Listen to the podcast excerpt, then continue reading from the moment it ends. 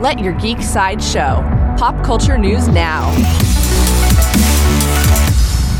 Hi, this is Andrew, and here are your pop culture headlines. New from WB Warner Brothers Discovery Inc. has decided to cancel the upcoming Batgirl film.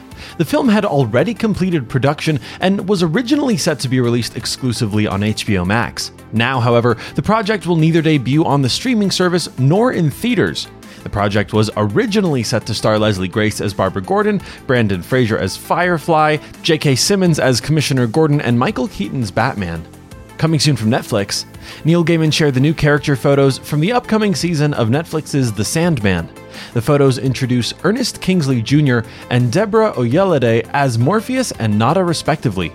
Queen Nada and her people knew the entity of Dream by the name of Kai'ckul, and it is through that name and perception of Morpheus himself that changes his appearance. In the comics, Nada and Morpheus were deeply in love, but Morpheus was arrogant and egotistical, and feeling rejected, he banished her to hell. The Sandman will premiere on Netflix on August 5th. For fans of Predator, Hulu shared new posters for their upcoming film Prey. The posters show cave drawings of a warrior fighting a predator, one with the word Kühtaamia in red. Kühtaamia is a Comanche word representing a hero's rite of passage. Prey premieres on Hulu on August 5th.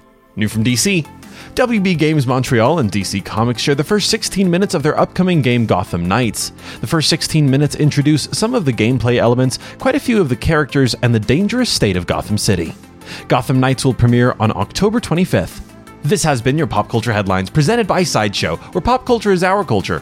For a closer look at the new photo from Sandman, the first 16 minutes of Gotham Knights, or any more ad free pop culture news and content, go to sideshow.com forward slash geek.